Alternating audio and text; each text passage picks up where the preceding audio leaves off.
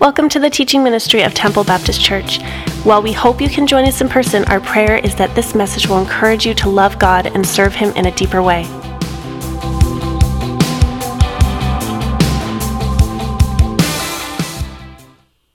If you have ever faced a difficult situation and you knew, and you knew God could do something about it and didn't,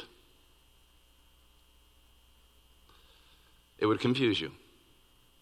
It really would. Then you can relate the Old Testament prophet of Habakkuk, who lived thousands of years ago. We've been in this series where we're studying this tiny little book of the Bible called Habakkuk. It's one of the minor prophets, not minor because it's not important. Um, or that it's insignificant. Uh, no, it's minor because of the size. It's just like three pages, or three chapters, two and a half pages uh, in the Old Testament. And one things that we've discovered as we're working through this book, there's this question that we're, we're attempting at least, we're, we're trying our best to answer this question. The question is, what do you do when God doesn't do what you and I think God should be doing? Like, what, what should we, you know, do? And I, and I think really all of us have been there. Maybe it's your job. Maybe you lost your job and, and you think to yourself, well, I know God could have spared that job. Why, why, why didn't he? Or, you know, maybe your marriage came to an end and you're like, I, I, I knew God could do something. Like, well, why, why, why didn't he? Like my, my spouse had, had cancer. I know he's able to heal, but, but he, he didn't. Why? I mean, we all have these ideas of how God should act. It seems like common sense to us, but then sometimes He doesn't. And it got me thinking about boxes. You know, oftentimes when we think of God, we have an idea of what God's like. And He kind of fits in a good box. And then all of a sudden, God does something bigger than what we ever thought. And so our, our, our um, God sized box gets a little bit bigger. And we're like, look at us. Boy, we serve a big God. And, you know, we're traveling through this life, and all of a sudden, what happens is that God takes the top of that box and explodes it, and like, oh my goodness, this is too hard for me to understand. Like, he's bigger than my box. See, as long as God is in a box, it's easier for us to comprehend who he is because we kind of manage who God is. And then, you know, as time goes, perhaps things happen in our life, and, and all of a sudden our eyes are open to see what God's really like. And then we walk around and we're kind of we're kind of proud of ourselves because man, we have a, such a big size God. But then all of a sudden God does something that blows our minds and and he's bigger than that box. And and the thing is we like when God's in the box because then we have a better understanding who he is. But soon as he steps out of this size, that's when things get a little bit confusing for us. And that's what's happened to Habakkuk. See, Habakkuk had this image of God, and it was nicely fit, would nicely fit in a box. But then God stepped outside the box. And then you're like, well, God, this doesn't even make sense to me. And we, we talked about this before. Remember, Habakkuk has this expectation of who God is, but it does not match his experience. Like, God, God I, I, I thought you were this, but, but when I look around, this is what I'm seeing. And so his experience was far, was not meeting his expectation. He had an expectation. His expectation was that God would fit in this nice little box. And now he's not fitting in that box. And it's not meeting his expectation. Uh, we all have this idea that God should be doing um, or what we think he should be doing. And when he doesn't, boy, it gets so hard for us to comprehend. And that's why, as we read through the book of Habakkuk, I mean, it is a book full of questions, and they're the exact same questions that you and I have, even though he lived thousands of years ago. And we've said this already, but the name of Habakkuk means to embrace and it means to wrestle, which is an interesting concept to think that you could wrestle with God and still hang on to him. And that's what Habakkuk is doing. He, he's hanging on. He is hanging on to God. But boy, he is wrestling through all the things that God's doing. Because it honestly, it doesn't make sense to him. I mean, he, he's a prophet. He, he's a man of God and he's, he's trying to embrace God, but he is wrestling each step of the way. And if you're just joining us for this series, I, I, encourage you to go back and check out what we've been talking about these last couple of weeks about what does it mean to wrestle with God. Now, Habakkuk, being a prophet of God, was also a representative of God. Like he was God's voice piece uh, to the people. So when God would say, Thus saith the Lord, Habakkuk would relay that to the people. But what's interesting about Habakkuk, he's also the representation of the people back to God. So he, he has questions for God. God tells Habakkuk what to say to the people, the, and he and a lot of the people have a lot of questions, and so now he brings back those questions to God. He has all these questions that you and I have. The questions like, Where are you, God? Like, I am looking around and I do not see you, God. That's one of the questions Habakkuk had. And, and hey, we do the same thing. We look around and sometimes we wonder, God, where are you in all of this? And then all of a sudden, we ask another question because it gets a little more personal. We say, God, where are you when I need you? Which is Habakkuk's same question. God, I, need you. In fact, in chapter one, he says, How long, Lord, am I going to pray to you? And you and you not answer. And so Habakkuk is really kind of confused about all that's going, going on. In fact, he says to God, like, just look, God, look, look over there, look over there, look over there. You see the wickedness, you see the sin of the people, like, and you're not doing anything about it. It seems to me, God, that's what Habakkuk says, that you are ignoring everything that's taking place. Do you not see that there's anarchy in our own country and you're not doing one thing about it? It's like you're lackadaisical. God, you're just enjoying the summer months and the breeze and not really doing anything about this. It's like Habakkuk says, You know, God, I, I have this well thought out plan and I've given it to you. And you don't seem to be doing anything with this well thought out plan that I give you. Here's the deal, God. I thought if I did my part, then you would do your part.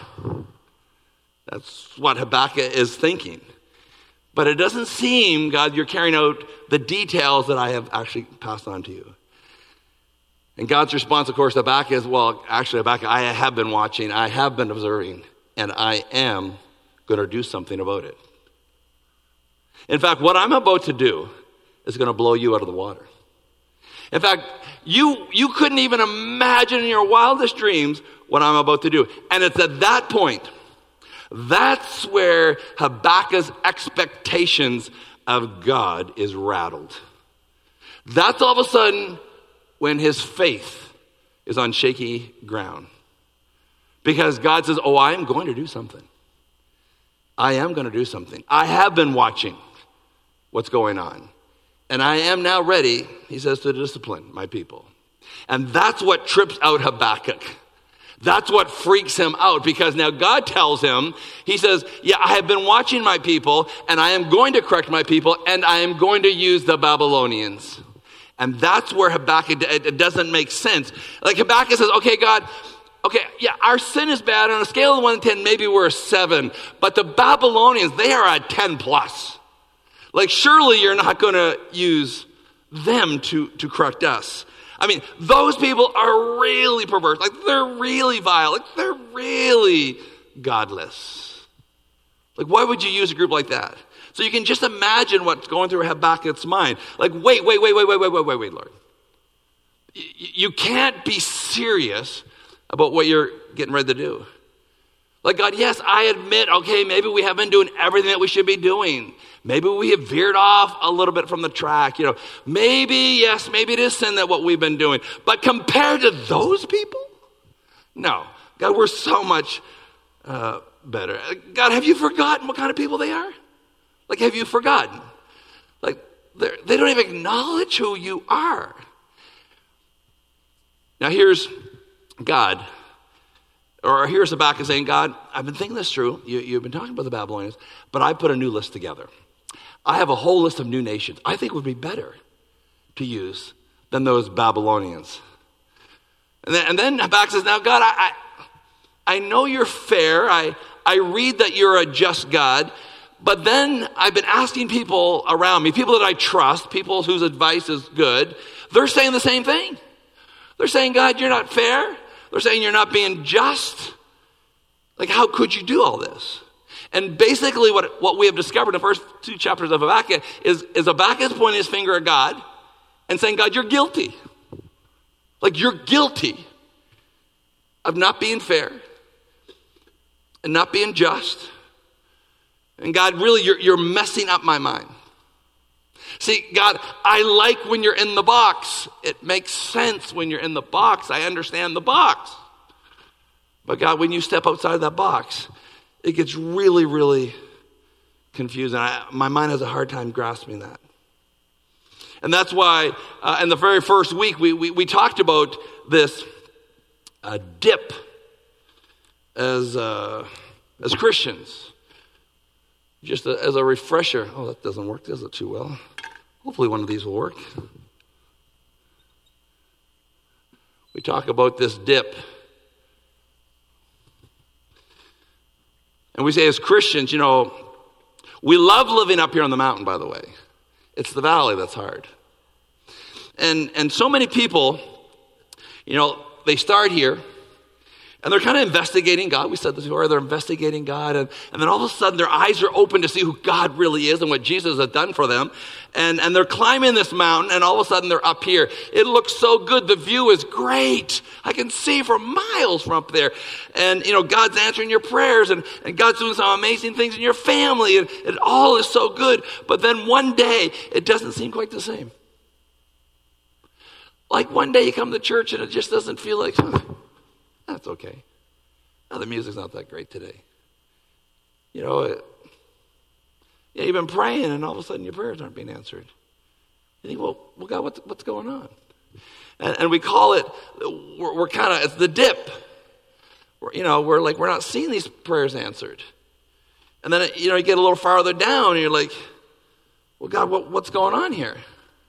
Like, I, lo- I like living up here. This is where I, I, I experience who you are. But now all of a sudden, see the expectation that we have of God and, and, and it's not being met, then all of a sudden we find ourselves just going down here to sometimes we're literally right in the pit. And that's when we begin to wonder God, are you even around? God, are, are you even listening to what I have to say? Uh, sometimes it's a gradual fall. Sometimes it's just a free for all, or free fall, I mean, right into the, the pit. You know, the Spirit of the living God is working in you, and you're so excited, and, and, you, and you love that view, living on the mountain. But then life flares up. It doesn't go the way you thought it should go. And not only is it not going the way you thought it should go, but in reality, you begin to think it's not even fair, actually, God. Like, this is not my plan. I can maybe deal with that, but it's not even fair how my life is uh, turning out to be. So, God, just step in and do something. That's when we're, we're on that gradual decline. Because, I mean, if we know He can do something, why isn't He doing something? Especially when we think He should do something. That's the question we're, we're, we're wrestling with. And that's when we say, frankly, I don't get you, God, why you are doing what you're doing. And that's what some people call the crises of belief. That's when some people say, ah, you've hit a wall in your faith. Some will even call it the dark night of the soul. And that's where Habakkuk is, and he's wrestling with God. Now, we've said this before, there's a number of things you can do when you're here. When you're up, when you're beginning this gradual descent here, you know what some people do? Some people say, well, I, I just don't believe any of it. I don't believe any of it. I'm in denial. You know, you may say, my marriage is in trouble, but I'm not doing anything about it. I'm not going to do anything about it. I'm not going to ask for help. And you just start going downhill. Ah, complete denial. Oh, my finances might be in trouble, but I'm not going to ask for any help. You just you live in denial. It's like your head's in the sand. Then there are those who literally say, you know what, God, if that's the way you're going to be, if that's the way you're going to be, then I'm going right back to where I live my life on my own anyway. I seem to be doing better. Then there are those who honestly, through this, just get mad at God. Like, I'm just mad at who you are and what you're doing. And then there are a few who trust, who will trust on this spiral down the mountain. By the way, it's not easy. It's not easy at all. But some people will trust God through all of that. So, chapter one, Habakkuk is wondering, God, uh, where are you? And in chapter two, he's waiting for a response from God. I'm waiting, God. I'm waiting to hear from you. And then in chapter three, we're going to see Habakkuk's faith. Habakkuk's faith is getting ready to go to another level. You know, in, in James chapter 1, it says, Consider it pure joy, my brother. Consider pure joy when you encounter various trials. Ooh, what? Yeah. Knowing that this is the perfecting of your faith. And when your faith has been perfected, you become mature and complete, lacking in nothing. Which is that's the challenge. Consider it pure joy when you encounter various trials. I don't know about you, but that is not an easy task. In fact, I struggle with that. Consider it pure joy when you face various trials. So many people want this close and intimate relationship with God. They, they want to be on that mountaintop, but don't always recognize how you get there. Many times it takes a dip to prove the faithfulness of God. We don't always fully understand God's plan, therefore, faith is what fills in the gap. We've said this before. You have this expectation of God, you have this experience, there's this gap. And what do you do with that gap? Like, what do you do with the gap? And that's where faith comes in. Faith fills in the gap. Okay, so basically what we've done, we've just done a quick review. Let's take our Bibles and turn to Habakkuk chapter 3. Habakkuk chapter 3. It's one of those hard books to find in the book of the, in the Bible. It's only two and a half pages long, as I said before. So if you're just trying to figure it out, if you open your Bible halfway, you fall, you open up to Psalms, turn right, go beyond all the big boys, Jeremiah, Isaiah, Daniel, come to the little guys. And if you hit Matthew, you've gone too far. Go back a little bit. So let's pick it up in verse 1 of chapter 3. A prayer of Habakkuk, the prophet, on Shigionoth. You have that in your Bible? Shigionoth. Okay, is that not a bizarre word? Like, can we just be honest? That's bizarre. That's weird. Uh, I don't really fully understand. Do you find that an unusual word to have in the Bible? Now, my tendency is when I read a word in the Bible that I don't understand, on my lazy days, I go, oh, it's probably a really good word, and I just keep moving on. But I thought, you know what? I have such a small vocabulary. This might be a good opportunity for me to expand my vocabulary. Maybe I should be saying this quite a bit. Shigionoth. Hey, Shigionoth. And uh, so I did some investigation, and I realized this is only used twice in the Bible. Once here, and once in the superscription of Psalm chapter 7. And, and scholars suggest, some scholars suggest that it's a poem with wild passion, while other scholars suggest it has something to do with music. So maybe instead of saying, hey, the band did a great job uh, on that song today, we could say, man, the worship band, boy, they were shigging it, weren't they? Shigging, shigging, shiggity, shiggity. The point is, we really don't know what it means be honest with you, the full understanding of it. But it's a weird word to have there. Let's just pick it up in verse 2. Lord, I have heard of your fame. I stand in all of your deeds, O Lord. Renew them in our day, in our time. Make them known. In wrath, remember our mercy. God, I've heard of your miracles. I've read about them. I've actually seen them with my own eyes. I've heard of your mercy and your glory and your miracles. Would you do them again? And that's where Habakkuk is. God, I, have heard about them all. I, have even witnessed them at times. Will you do it again? That's what he's asking. Like, I, I know you're faithful. I know you're merciful. But, but what I'm, I'm, I'm down here. Would you do it again? That's what Habakkuk is saying here in his prayer. I'm well aware of who you are, God. I've seen it in action. would you be willing to do it again?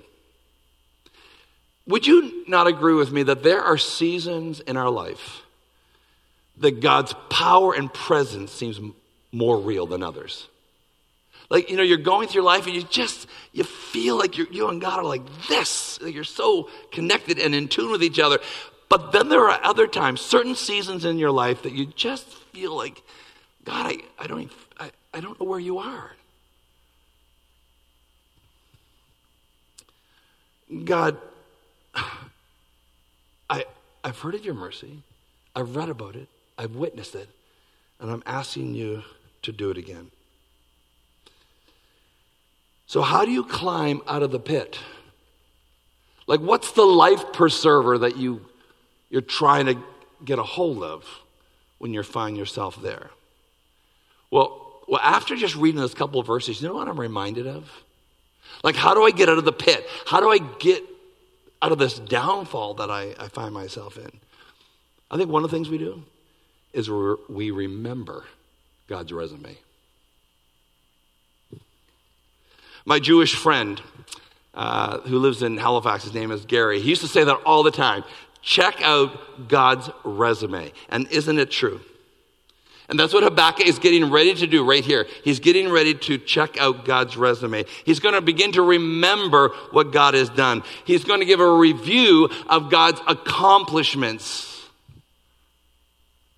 You know, sometimes I have to do that.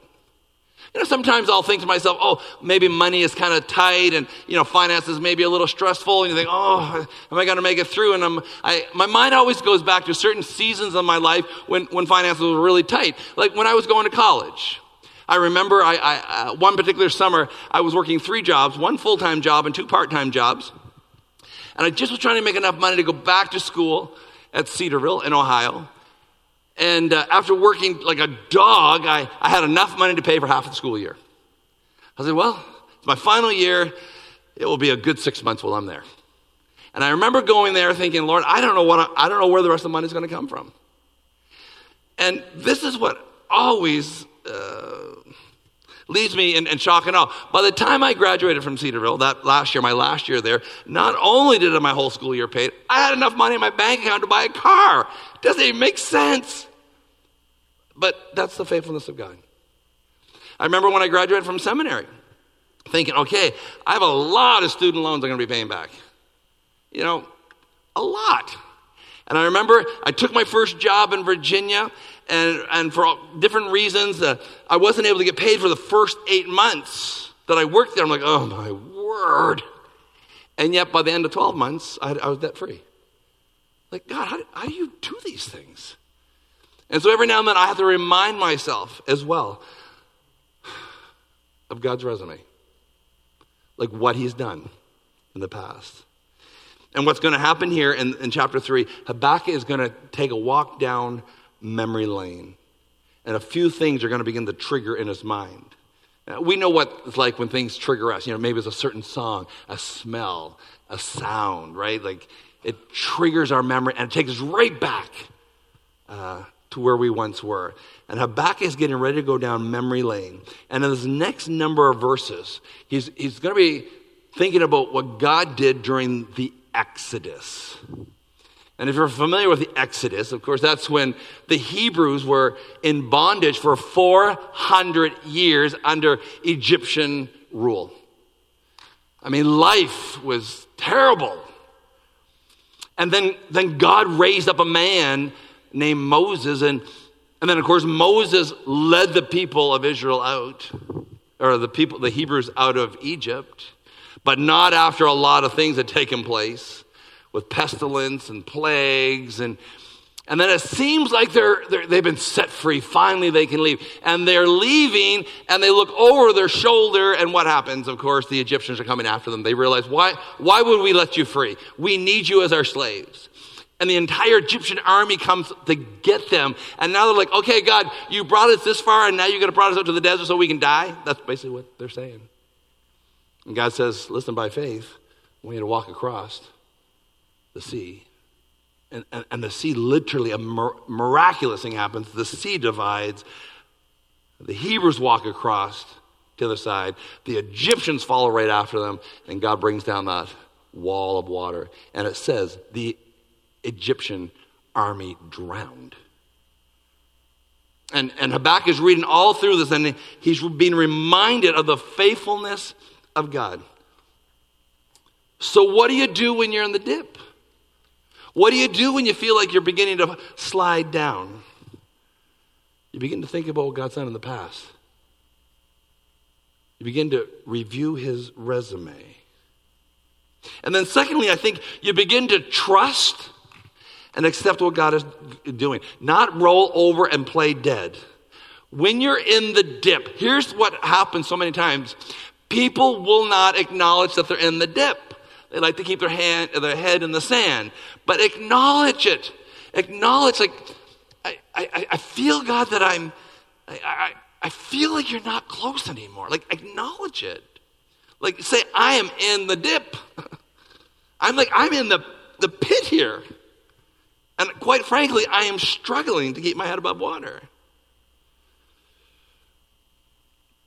Faith, trust. Look at verse 16. It says, I have heard, and my heart pounded. My lips quivered at the sound. Decay crept into my bones, and my legs trembled. Yet, yet, I will wait patiently for the day of calamity to come on the nation invading. What he's saying, God, I, I recognize what you said. It's going to happen. It's not going to be pretty. It's not going to be pretty. pretty. It's not going to be pleasant. It's going to be tough. Habakkuk acknowledges that. He comes to terms with God's prediction of what's going to happen. He comes to the point where I, I recognize there's going to be some innocent people that are going to die. And God, frankly, I don't get it. So and say, frankly, I don't get it, but I'm going to trust you even though I don't fully understand you. That's what Habakkuk is saying. I'm not denying what you're about to do. I just don't understand it. There will be times when you're scared to death, but I want to encourage you wait on the Lord. Look at verse 17. Though the fig tree does not bud, and there are no grapes on the vine, Though the olive crop fails and the fields produce no food, though there are no sheep in the pen and no cattle in the stall. Let me just I'll paint a, a picture of what Habakkuk is saying here. He's talking about the fact that there, there's no fig on the trees. Like there, there's no food. There's no blossoms for a future, is what he's saying. Today stinks and tomorrow it doesn't look any better. That's what Habakkuk is saying. It doesn't seem like there's even little glimmers of hope. Like a little light at the end of the tunnel doesn't seem to be there for Habakkuk. We live in such a um, quick fix, fix society, do we not? Like we like quick fixes. We like a silver bullet to fix all of our problems. And Habakkuk is facing the fact, boy, this is not going to be a quick fix. It is, in fact, he's recognizing things are going to get a little worse before they get better. In fact, it seems as though for, the, for Judah, they're going to completely lose their independence. It's going to be stripped away. Their financial blanket is going to be swept away. Their uh, security blanket is going to be ripped away from them when there's absolutely no reason to trust God because there's no evidence uh, with your eyes, no physical evidence, yet Habakkuk says, I'm going to trust God. Though God, I like your view up here of you, even as I'm going, I'm going to trust you. I don't see it. I don't see any evidence that you're around. I don't see any evidence that you care anymore. I don't see any evidence that you're being fair. I don't see any evidence you're even being just. That's what Habakkuk is saying. But despite that, Habakkuk says, I'm going to trust you. What he's saying, there's no crop this year, which really means that there's not going to be any seeds for crop next year. And if the sheep don't like one another, ain't going to be no sheep next year either. And if there's no affection in the barn with the cattle, there's not going to be any cattle next year. Habakkuk is really painting a very big, bleak picture. And it's difficult what he's seeing. Sometimes today is dark. And trying to look through the darkness of today into tomorrow only seemed darker. We, under, we realize the issue is not, is not going to be settled overnight. It's not going to be a quick fix. Now, this is what amazes me. When, you, when you've been through this whole book like we have been in the last five weeks, Habakkuk's response is actually spectacular. It, it, uh, uh, it, blows me out of the water. After we have just read chapter one and chapter two, and, and Habakkuk has just given, just kind of spewed out all of his frustrations with God. Look what he says in verse 18.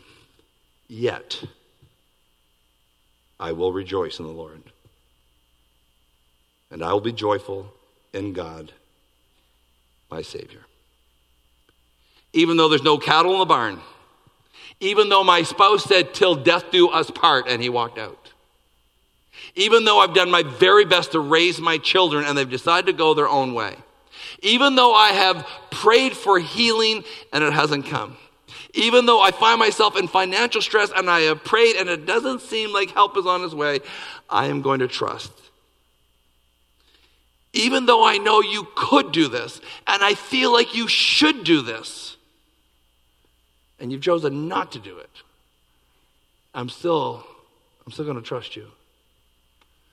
Uh, so in chapter 3, what we have is Habakkuk's faith. So somebody may say, well, how, how do you have that kind of faith? Because I have all the questions that Habakkuk has, I just don't have that faith that Habakkuk has. Well, let me tell you, you can't have a Habakkuk chapter 3 faith without a Habakkuk chapter 1 type of questions. That's the reality. God can do more in the dip than he can do on the mountaintop. See, one of the things I've learned uh, when you're way up on the mountain, there's not a lot of growth up there. You notice the higher and higher and higher you go in the mountains, there's less and less growth. All the growth takes is down here in the valley. It's a spectacular view, though. But this is where the growth takes place. Is down in the valley. It's it's the dip. Where God can really do some amazing things in our life. Where God can continue to prove his love and his grace. And I know that after 30 years of being a pastor, I've walked enough yesterdays with Jesus to be able to trust him with my tomorrows. In verse 19, the sovereign Lord is my strength. He makes my feet like the feet of a deer, and He enables me to go on the heights. Hmm. No cattle, no sheep, no food. But earlier we learned in chapter 2 that the righteous live by faith. By faith. God, I'm going to continue to trust you, though I completely don't understand what you're doing. And so this is where we were remembering Habakkuk is wrestling with God, but he's still uh, embracing God. God, I don't understand what you're doing. I love you, but I don't understand why you're doing this. I don't understand why I'm going through this, but I'm going to trust you. See, I'm going to trust you. I'm going to trust you here. I'm going to trust you here. I don't get it though. I'm going to trust you here. And God, it's going to be hard, but I'm going to trust you right there too. That's where it gets challenging. I love that song. It's an old hymn, right? Um, Tis so sweet to trust in Jesus. You know that song? Just to take him at his word, right? Just to rest upon his promise. Just to know Thus saith the Lord. I love that, right? And the, and the end of it goes, Oh, for grace to trust Him even more. Oh, that I would have the grace that I could trust Him more. For some of you this morning, I know you're you maybe haven't reached the complete bottom of the dip there, but you're, you're, you're going down and you're questioning and you're wondering and you're just, God, would you just please show yourself to be true? And some of you, I know, you're, you're in the bottom of that dip and you're wondering, God, are you going to come through? Here's one of the things I'm, I'm, I'm a slow learner sometimes, but here's what I'm learning Christian maturity is unbelievably muddy and confusing, which is why so few actually head in that direction of Christian maturity. So now, when tragedy strikes, when you lose your health, you lose a loved one, the bank accounts are empty, you've been fired from your job, your business tanks, when you feel like you've been rejected. And everything that you have built your life on has been maybe stripped away from you, then what? Then what? I certainly have seen in my time plenty of men who've lost their jobs, seen their money evaporate, see their sense of self self uh, worth disappear, and the weight of being frustrated and angry of how God is governing and running his life and losing your job and your resources, having a hard time uh, financially, it's a weight. It is a heavy weight on a man's soul. But here's what I've learned we are never going to go from here to there without going down here first. Because this this journey here allows us to begin to have a greater intimacy with God that we've never experienced before. But for us to get here, it takes a journey like this. And that's where the challenge gets. And Habakkuk finally says, You know, God, I, I don't understand it. I don't know why you're doing what you're doing, but I'm going to trust you. And I believe that as you read through this book, Habakkuk goes to a new level of his intimacy with God. So, what do you do? We've been asking that question. What do you do when God's not doing what we think he should be doing? I conclude with this. I think number one, we remember his resume. We remember. We look back and go, but, but God has been faithful. We remember his resume.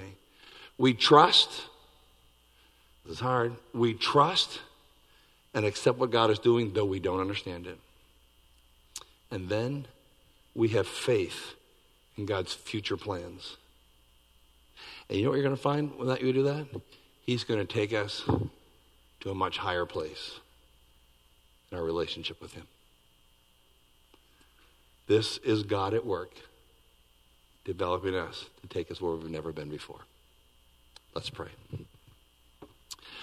Uh, Father, this morning, I, we thank you for the journey that we've had through this book. What an amazing uh, opportunity to study a man's life who's so much like our life. A God who has, has questioned, has struggled in his faith journey with you. Uh, we've seen him hit a wall, a crisis of belief. And, and God, I think most of us here, if we're completely honest, we've gone through that. If we haven't, it's maybe because we haven't lived long enough. But I believe, Lord, that as a follower of Jesus, all of us will one day hit a season in our life where we find we're heading down, heading toward this dip. And God, I would pray for us as a church when we sense that, when, when we begin to ask the questions, Where are you? When our experience is not meeting our expectation. I so pray, God, that we would we would review your resume and remember, oh, yeah, God is faithful. Oh, yeah, God is faithful. I've seen it time and time again. Though I don't feel it right now, I, He has been. So, God, help us to be mindful of those times that you have been so faithful to us. And then, God, on this journey, help us to, to trust you, to trust you even when we don't know what you're doing. And then, God, Give us the faith. Oh, for grace that we would trust you more. Give us the faith to trust in your future plans that you are taking us somewhere where we've never been before to a higher level, a newer intimacy, and a relationship with a loving